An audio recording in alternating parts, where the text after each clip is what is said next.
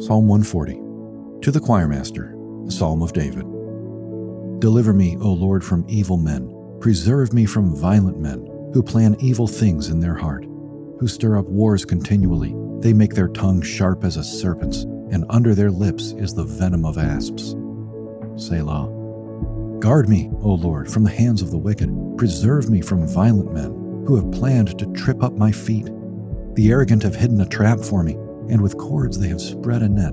Beside the way they have set snares for me. Selah.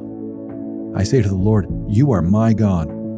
Give ear to the voice of my pleas for mercy, O Lord. O Lord, my Lord, the strength of my salvation, you have covered my head in the day of battle.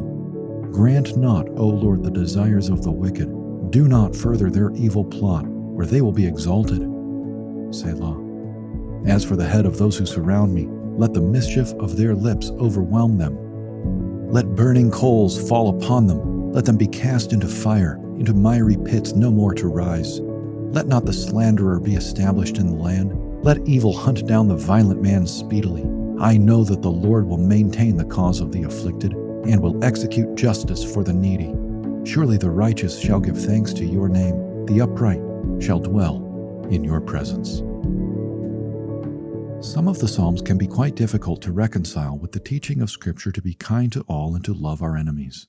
How can the psalmist call for burning coals to fall upon the head of his adversary? The key is to understand that the psalmist is not calling for unrighteous revenge as the boiling over of sheer emotional rage. The psalmist is rather calling for God to execute justice. Most of this psalm recounts the unjust attacks of David's enemies. He is being wronged, and so he asks God to settle the score in due time. Notice also that David is asking God to settle the score. David is not taking matters into his own hands. In other words, he's living by faith. How about you? How have you been wronged in your life? What memories pull at you, tempting you to slide into resentment even now? Pray with David for the exacting of justice by God. Do not take matters into your own hands. Let God sort everything out at the end of time. He will settle accounts. Resist the urge to lash out in an attempt to even the score. Trust Him instead.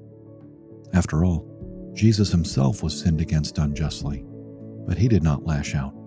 He was silent before his accusers. It is our sacred privilege to follow in our Savior's footsteps.